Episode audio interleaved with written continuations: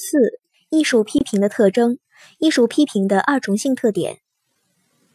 艺术批评具有二重性的特点，即科学性与艺术性的统一。小一、科学性。艺术批评的这种科学性特点，使得它必然要从社会科学和自然科学的各学科中吸取观点、理论和方法，呈现出多元化和综合化的趋势。尤其是二十世纪以来，随着现代科学的不断发展，艺术批评从心理学、语言学、社会学、文化人类学、民俗学等许多学科中吸取了不少研究成果，形成了多种多样的批评方法和流派。其中影响较大的包括心理批评、原型批评、英国新批评学派、社会批评、语义学派、结构主义、现象学批评、分解主义、阐释学等等。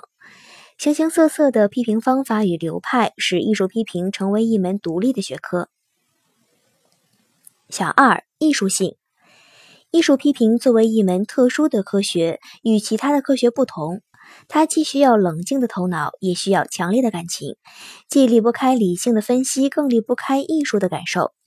从某种意义上讲，艺术批评是一门科学，也是一种文体文艺题材。优秀的艺术批评文章不仅应当逻辑清晰、论证严谨，而且应当文字优美、生动感人，给人们一种特殊的美感享受。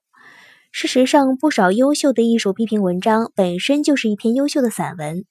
如西晋陆机的《文赋》就是一篇用赋体形式写成的文论，其中的“观古今于须臾，俯四海于一瞬”等名句流传千古，至今不衰。艺术批评的二重性特点，还决定了艺术批评既带有强烈的个人色彩，又具有客观的共同标准。艺术批评的标准应当是思想性和艺术性的完美统一。当然，凡是优秀的艺术作品，总是达到了思想与艺术、内容与形式的完美统一。艺术批评也应当从这种统一的角度去评价艺术作品。